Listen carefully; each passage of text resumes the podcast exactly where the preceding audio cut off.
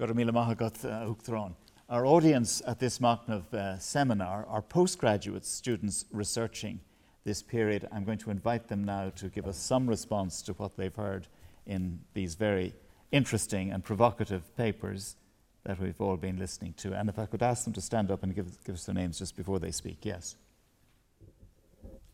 Hello, I'm Sophie Cooper.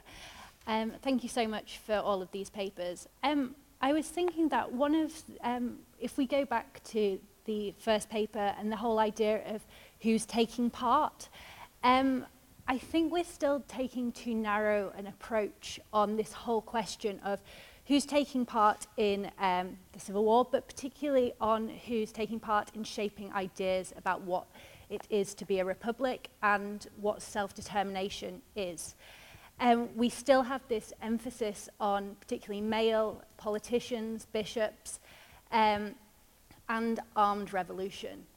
I would argue that we need to take into account a more longer-term perspective on where these questions and discussions are coming from, particularly bringing in the influence of people like teachers, male and women, men and women, and also lay and religious. If you look to the diaspora, for example, if you look in the 1890s, 1900s, and 1910s, schools are having massive discussions on what self-determination means for Ireland. These are big debates. This is happening in schools, but it's also happening in sodalities, in community centres. And I think we need to really consider the impact of these people on multi-generational communities. The children that are having these debates in the 1910s are also the people who are being influential in international discussions, both in the diaspora and Ireland, when it comes to 1920. So I just think we need to kind of take in children, but also community leaders who are having big impacts at a local as well as national level. So wider sources should be considered? Well, wider sources, but also just wider types of influence. It's not just people that pick up a gun or spy. It's people who kind of facilitate networks as well. Okay, I'll put that to the panel. Diarmaid Ferriter, what's your view on that point? And also then, what about sources? Would the sources be there? It's a very important point, and it's a very fair point. And we are accustomed, I suppose, to being drawn towards particular sources that are quite accessible now, particularly accessible now in this day and age. So I think it is perfectly legitimate to point out how people are formed by various influences, particularly during their tender years. There were a few references to this during the treaty debates where people talked about what was drummed into them, not just in school but also at home, and the role of parents and the type of environment and ethos that is relevant for them. That's difficult to document because we don't necessarily have a copious amount of memoirs in relation to that. We get scraps, we get references, but we got to dig as deeply as we can. I've no doubt that there has been very interesting work done on the teaching of history in national schools in particular, which could be very loaded and could have consequences depending on the school and where it was and who was in charge of the employment of individual teachers. But there is no doubt that in what we do have of memoirs of people growing up in the late 19th and the early 20th century, that many of them do refer to what they absorbed in school. Yet, that does not mean that their experience was representative of all of the members of that class.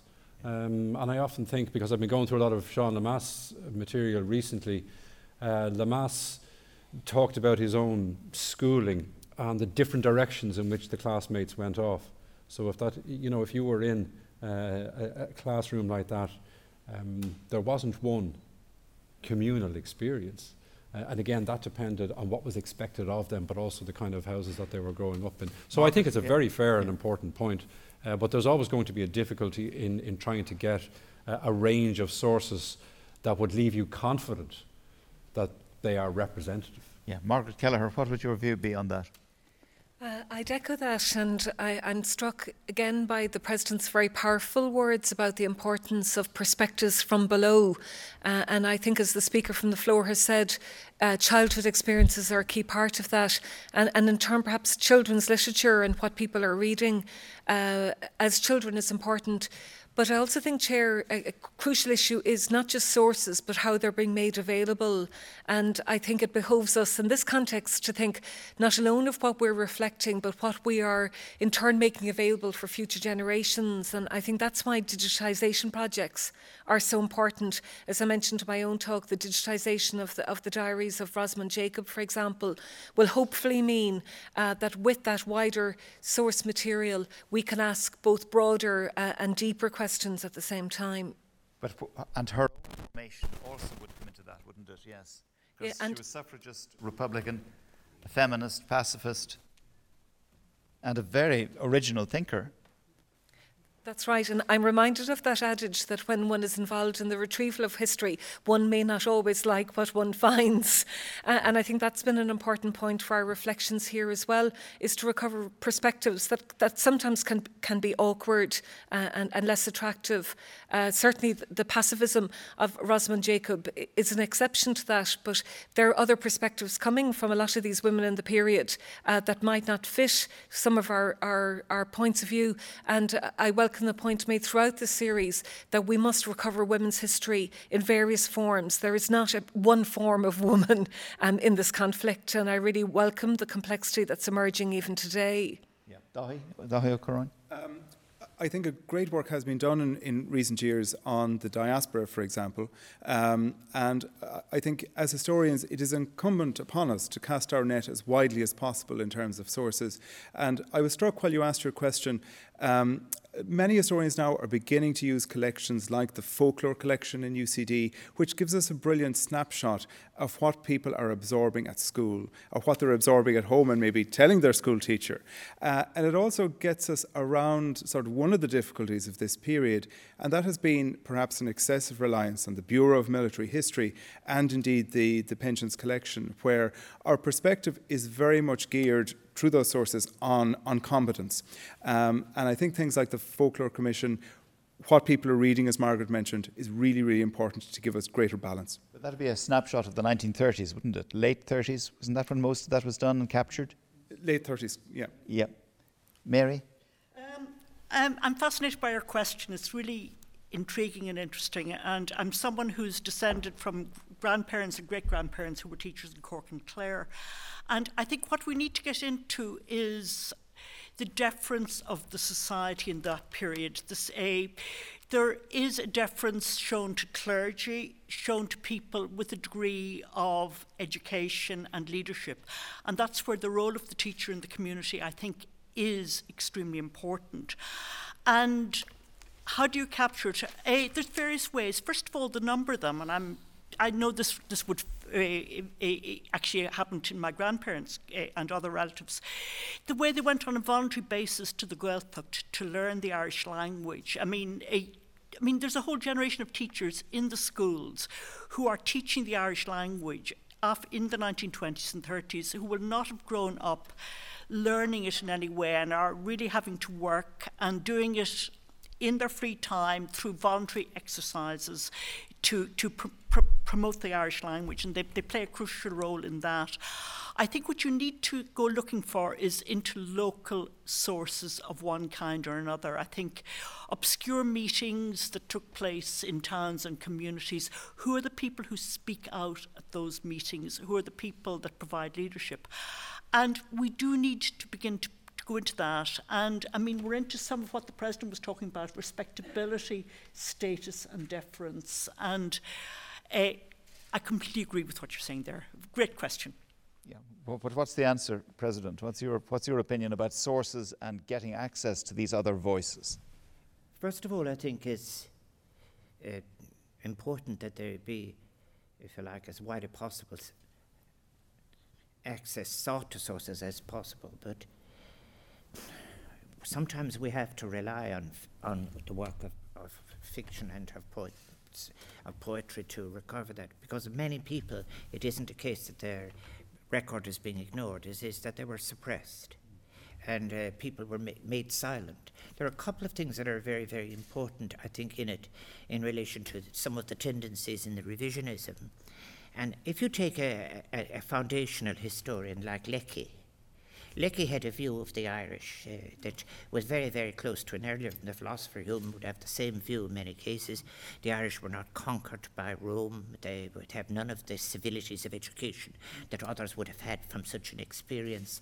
And at any time they are about to break out in an expression of barbarity. That's in black and white.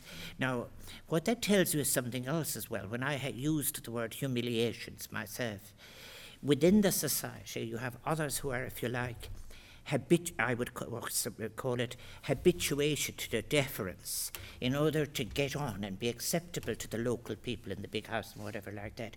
You learned how to be suitably deferential to the class society.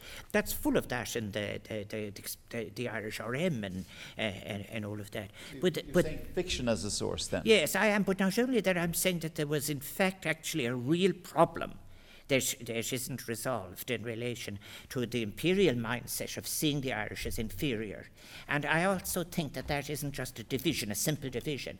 I think that people took it into themselves. I find it very emotional for me, for example, the fact that people in Connemara were learning English, and that you had to have enough English to be able to be respectable when you went to the United States. I refer to as Changa on Vochtanish, Changa on Bod, and all of these phrases. And that was the national schools as well, and the church was behind it was that, wasn't indeed, it? Looking yes, for bishops for Australia. And indeed a long time. This is very simplistic. One of the most amusing things I heard was before our accession to the European Union, of a non-teaching young girl saying to them there will be lots of jobs addressing envelopes when we're in the European Union. The notions, this is very important. I think the question is a very valuable question. The other part of it is the division that is there about the diaspora. The diaspora has different views. In the Irish Times, they had a reference in the 1890s. They have gone abroad and they have located themselves in the most powerful country that is emerging, and they will never let us forget it. And their influence is the famines in their mind. And then you get a later group as well. The people who emigrate in the 1920s are at a lesser level, even when they meet their fellow Irish in the United States or Australia. They have to come in at a lower level in relation to competing for jobs. And if you look at how they're dispersed in the United States, they're not, in fact, actually sharing all the property now that the Irish Americans of the previous generation have in the cities. They're scattered everywhere. Yeah. And you'll find that in the Irish Pilot when they're looking, have you seen so-and-so with the freckled face? He was last seen, and so on. Yeah. Fergal McGarry, you've been looking at some of this. Yeah, I mean, just to go back to Sophie's question, which I think is a great one. I mean, I would argue maybe the single biggest influence on the revolutionary generation is not actually republicanism, but it's cultural nationalism. And I think sometimes the language of cultural nationalism can be misleading. We think of, the search for an Irish Ireland. But actually this generation of people were so outward looking, they were really aware of what was happening in terms of the development of other nationalisms and, comparative kind of situations. If you look at people, say, involved in the Abbey Theatre and so on, someone like Patrick Pearse, who really sort of personifies Irish Ireland, he's constantly writing to nationalists and intellectuals all around the world. So this incredible kind of intellectual exchange, and that maybe brings us to the other point to make, which is about diaspora. And I think sometimes maybe there's an issue about how we write about this period, because we tend to write about sort of Irish nationalism within Ireland, and then we write about the diasporas, within the context of Australia or Canada or whatever. But if you actually look at lives, and you see it really strongly in biographies, people live transnational lives. And it's not just, the elite, but obviously, as your own work has shown, ordinary people, religious orders, the Catholic Church is an international organisation, the British Army, Empire Posts. So I think sometimes we think that we live in a much more international world than maybe people 100 years ago, and also the consumption of media.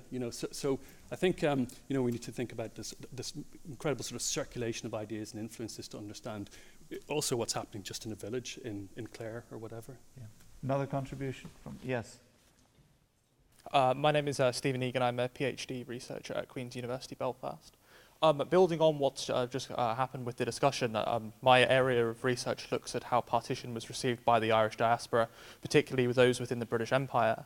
And I think something that's really interesting that I'm really pleased to see in our reflections today is that we are taking into account not just the Irish on the island of Ireland, but in a much broader international and global sense. Something that I wonder if the panel could speak more to is the traumatic nature of partition for those communities, and in particular I specialise in looking at Canada and Australia. Irish identity within these diasporas is often in flux, and in Canada in particular, if we look at the work of Mark McGowan and Patrick Mannion, we see that Irish Canada is in a decline until we hit the revolutionary period, where there's almost a resurgence of interest in the Irish nation and in conceptions of Irishness. But partition ultimately ends that in many, many ways. You have a disjointedness between the Irish Protestants of Canada, who in 1920 would regularly attend Irish nights at Orange Lodges. By 1921 and by 1922, they are no longer being labelled as such. They're being called Imperial Knights or British Knights. And similarly, in Australia, you also have a kind of a inward retrospection of identity amongst these diasporic communities. But there were two Irish identities in both those continents. Absolutely, yes. And the processes of which they develop and change is very different. Australia almost seems to be more advanced in terms of the, I suppose, the partitioning of identity rather than the partitioning line, politically speaking. So I was wondering if the panel could speak a little bit more to how we can better capture how partition is not just a line on a map, but also in the hearts and minds of those from below. Yeah. Well, it always was, of course, in the hearts and minds, wasn't it? That's also the point. Fergal. Yeah, I mean, I haven't looked at the impact of partition in close detail in different countries, and it strikes me as a really fascinating subject to look at. But much of what you're saying, I think, also applies actually to the impact of the Civil War. I mean, one of the things that's really extraordinary, I think, about the Irish question and the way in which it kind of electrifies Irish people everywhere is it sort of it creates this kind of global Irish consciousness. And the president was talking about different generations. In a sense, these different generations are brought together in 1920 and 1921 in this great kind of common cause. And what happens with the treaty split and the Civil War is it kind of shatters that sense of a united Irish movement. And of course, you know, America remains very important in terms of influencing Irish developments, but I do think that phenomena of a sort of an Irish community working together was disrupted in grievous ways. And I think one of the interesting themes also in terms of looking at Commonwealth countries like Australia and New Zealand and so on is the consciousness of what Irish identity and Irish nationalism stood for meant something different than in America.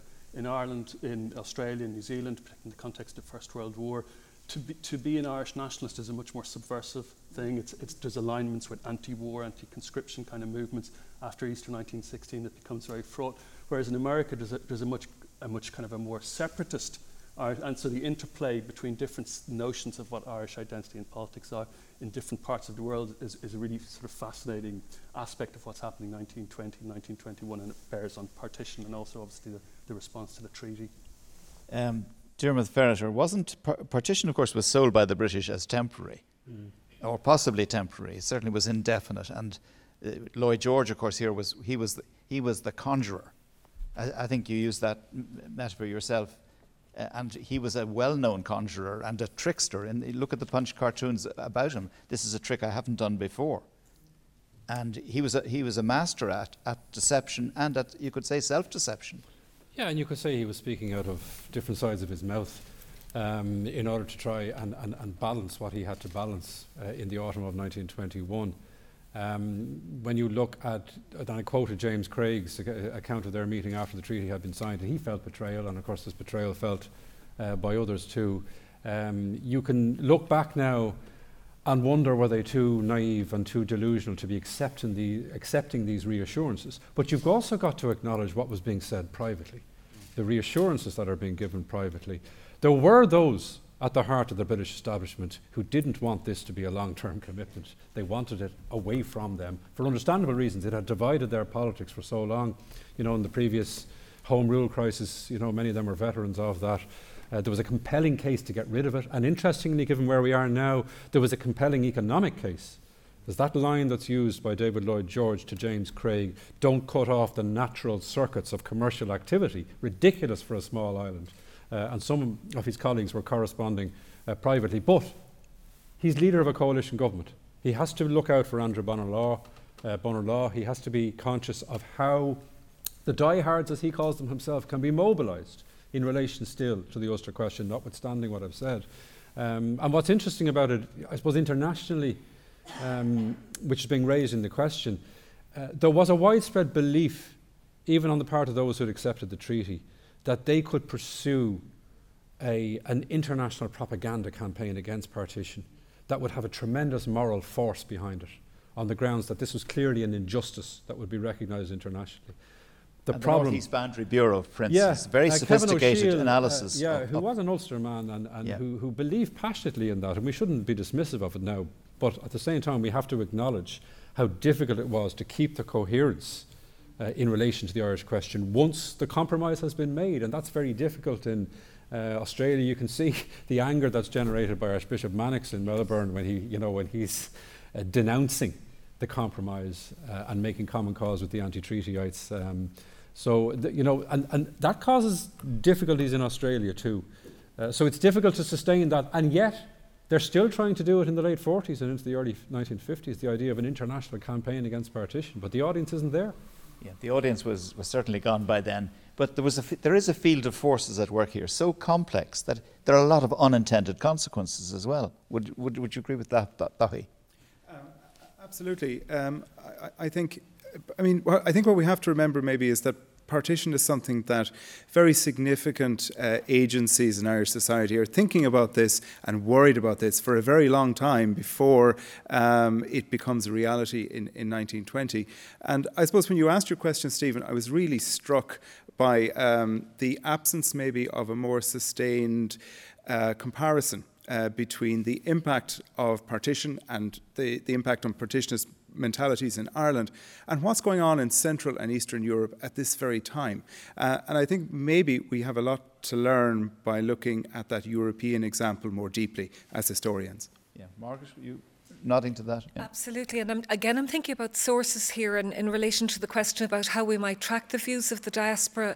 I think it's really important that we look at different forms of cultural expression there. As we know, music plays a key part, but actually also film. If you think of the success of Liam O'Flaherty in terms of Hollywood, really interesting to see how Irish themes appear in some of the early generations of filmmaking in the States. So maybe that's one of the places where we can find a crucial insight into how viewpoints and interpretations of Ireland are being shaped by the diaspora. Because otherwise we're in danger really of having a gap, between the early 20th century and now.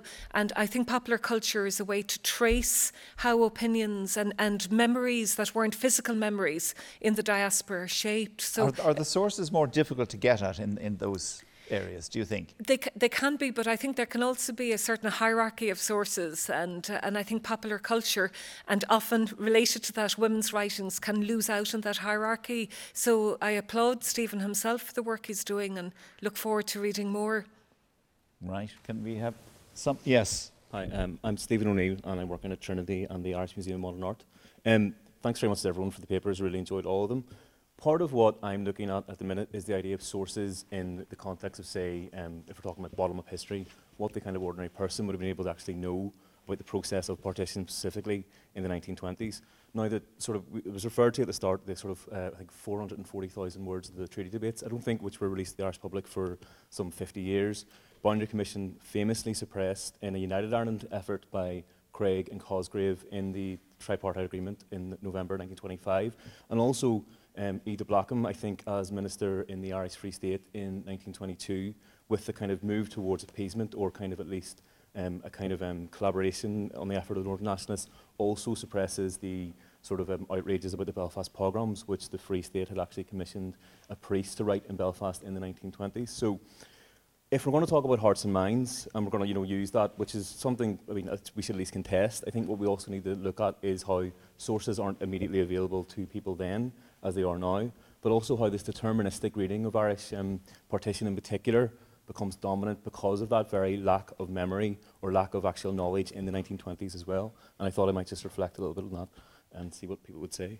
And how would you say, are you saying in all of that the sources are there but were censored at the time and are now becoming available? Yeah, and they seem as if these things are obvious or kind of, I would suppose, self-evident at the 1920s when there's no sense of this whatsoever in the 1920s. To look, for example, at Irish culture in the 1920s, I think what you find is a lot of confusion about what's happening and not like this kind of idea of this was always going to happen beforehand. And that's something I would just like to sort of offer up at least as a response. Diarmaid? What has me thinking about that subject is the idea, as I articulated through the work of Charles Townsend, this idea of a mental partition predating a physical partition. Mention was made of the Bureau of Military History statements earlier on. I was always interested in them for their introductions. Do people delve straight into 1913 and join the volunteers, or do they give some sense of how they thought about Ireland as an entity, about Ireland North and South? Very few of them do, and it's often been referred to as an Achilles' heel of many nationalists, of many Southern nationalists, that they don't understand the complexity, and that's why I quoted Claire Healy in relation to the Northern situation and the Northern mind. And what is the Northern mind? For many people, the Northern mind is different. It's wired in a different way, and they often see it as more difficult, as you could argue they do to this day. Because there is that sense of it as a place apart, and I don't think it's not just about what became the Northern Ireland. It's about Ulster, as a 9-county province. Many in Donegal felt that they were somewhat cut adrift in relation to not just the settlement of late 1921, but culturally and mentally, that there is that feeling. That's why I quoted the idea of the Highlanders. That's a very strong image, that we are being cast. Well, here's a stronger one. J. R. Fisher, who was appointed finally by the British as the Unionist, Ulster Unionist representative on the Boundary Commission, because Craig wouldn't put one on. Yeah. J. R. Fisher had earlier called Donegal, which he regretted had been left in the Free State, as our Afghanistan. Yeah. Yeah. The notion of the buffer state. Or the remote north, which is being used as a phrase even in the 1880s. But we've also got to be conscious, to directly address the question, how many people have moved well beyond their localities? How many people have travelled around Ireland? We know activists have. We know there are people who are involved in jobs that required travel. But how many people are actually familiar with the different traditions and the different character of different parts of Ireland? I think that is a big part of it. And how much information are they actually getting and absorbing about different parts of Ireland? Yeah. Mary Daly, were you saying that on the treaty debates themselves that there's evidence of the preoccupation only of Northerners really talking about partition? I mean, as I remember growing up, I would have thought that a civil war took place over partition, and it was only when the late Maureen Wall started delving into the debates, and she came up with a figure of a bit around 10%, and the figure for the secret debates is much as the same. In other words, it just doesn't feature.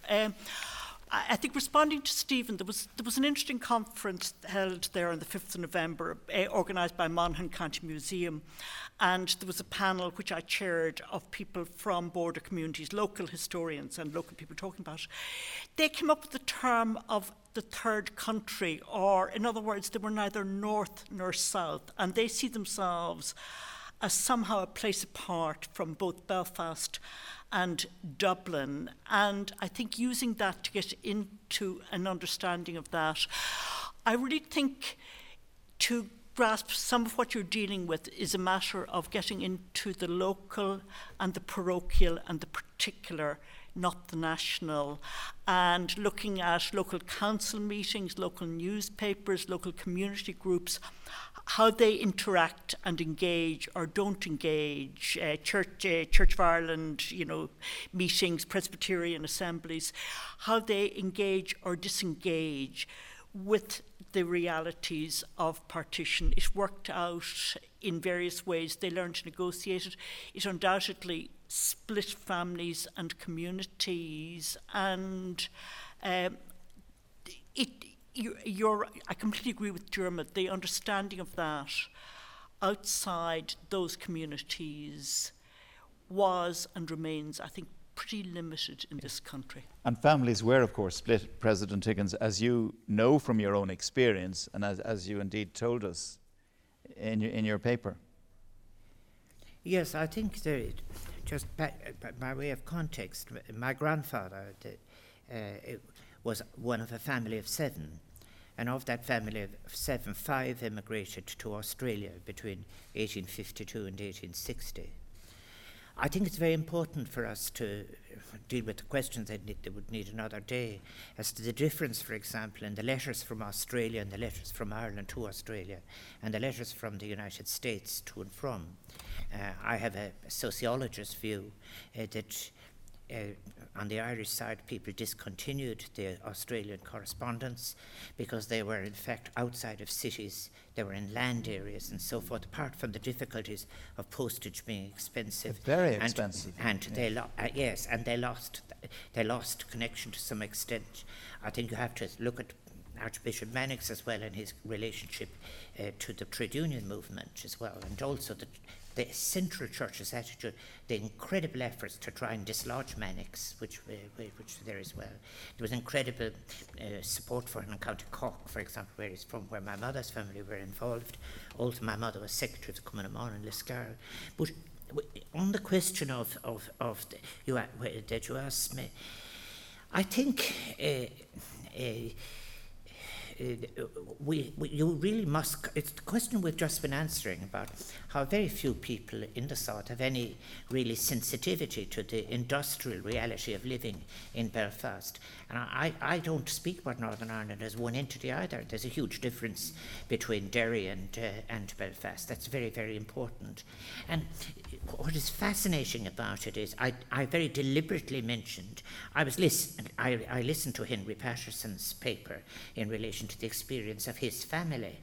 And there should be far more attention given to the incredible efforts of people who are at the different skill levels to keep sectarianism out of the division.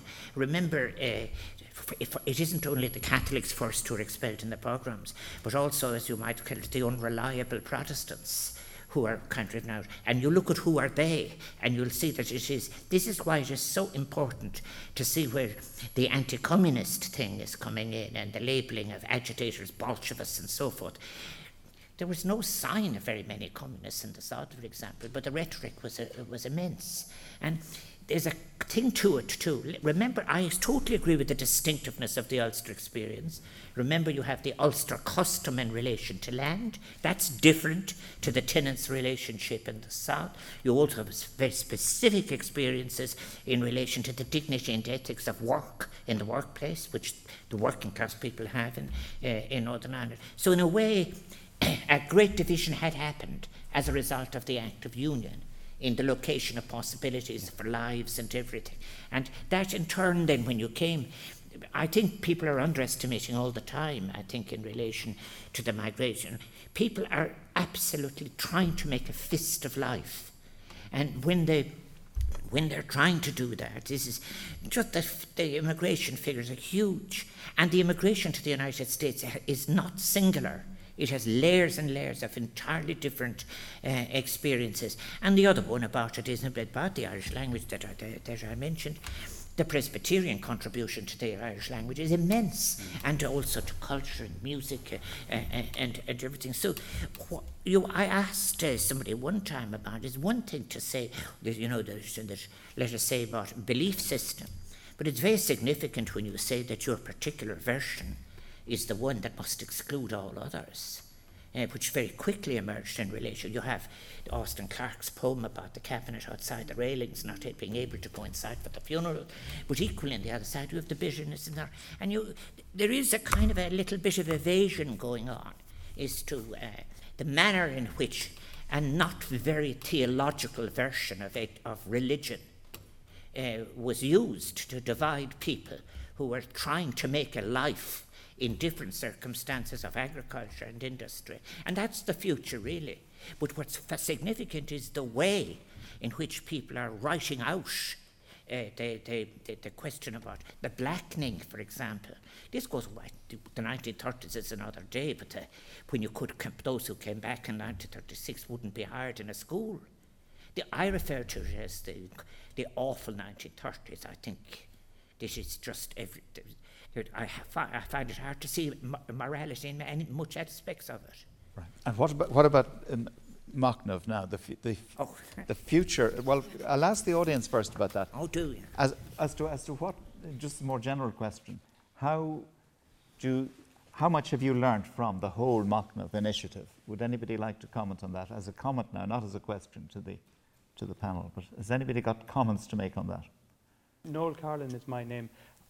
Just from today's material, it is really crucially important, and it's been extraordinarily interesting to see the importance of what the President refers to as the people and the perspective from below. What happened for the ordinary man and the ordinary woman, in particular the ordinary woman, is something that we really have to kind of give more time to. And it's something that came across from today's talks, particularly from my point of view, in just listening to it here as an audience member today. My name is Joel Herman. I'm a PhD researcher at Trinity. I think, just to even, it might overlap a little bit with that, but just the kind of different, all the papers were fantastic. You know, we heard about, the Irish context through kind of the pension files, global context, the achievement of the treaty and, the disillusionment it caused, religious context in the Catholic Church, social context and kind of in a literary sense, and the history of the treaty from below, from the President. And I think my question would just be, what in these different areas, what directions forward do we have, what new points of departure, just from the speakers in that sense, but and building this kind of program for a history of below in the sense of the treaty and partition. Okay, well, I'm going to stay with the President on this. Just the future shape of Makhnov. This is the fourth session, and there are two to come. So what's coming next? Okay.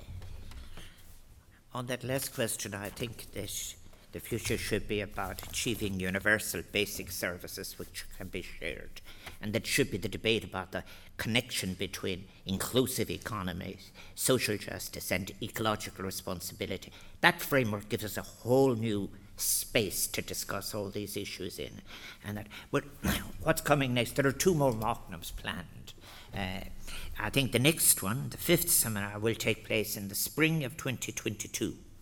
And it will be titled Constitutional, Institutional and Diplomatic Foundations, Complexity and Contestation. See, the Constitution will be there, but also how are the new institutions shaping up and what will they tell us for the future? And I think as well that we're hoping to do that in terms of both the Irish Free State and the Northern Ireland administration, and try and deal with this issue that I referred to as well about minorities and the discussion about the majority-minority relationship and so on. And then it will try and look as well as how both entities in a way looked abroad, for example, to the League of Nations, and how are they to deal with the International Labour Organization. Then the second one, I'll announce the speakers closer to the time, and that then the sixth seminar, the final one in autumn 2022, is when I look back at all of that has been discussed across the previous five, but also I think it will, I'll really look, I think, here at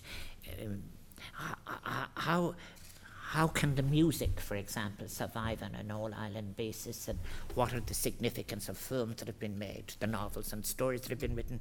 But it's really saying about it is, in the fullness of the experience of life, how are people seeing it now? So I think I'll introduce really scholars and thinkers, not just from history, but also from the cultural theory area and from the performing culture, and also very, very something that has never grounded itself enough sufficiently, the sociological perspective. And also I want to try and look at how international scholarship, that Ireland isn't just a kind of a commodity to be polished up for scholarship in a way. It is about people who call themselves Irish wherever they are. And, well, on behalf of and that one will take place in the autumn of 2022. Right. Well, on behalf of the audience out there watching this on the webcast, and the audience indeed who are assembled here, I'd like to thank you, President Higgins, for hosting all of this, and to Diarmaid Ferriter for his paper today, and to the other four scholars who responded to it. and thank you indeed. And the key website for connection to all of this, and indeed to the new volume, which is available online free of charge, is the key contact is president.ie. If you go to that, you'll get all the details of how to access the e-book and how to watch further developments in Makhnov from the Hyde Room in Áras an Uachtaráin. Thank you for watching.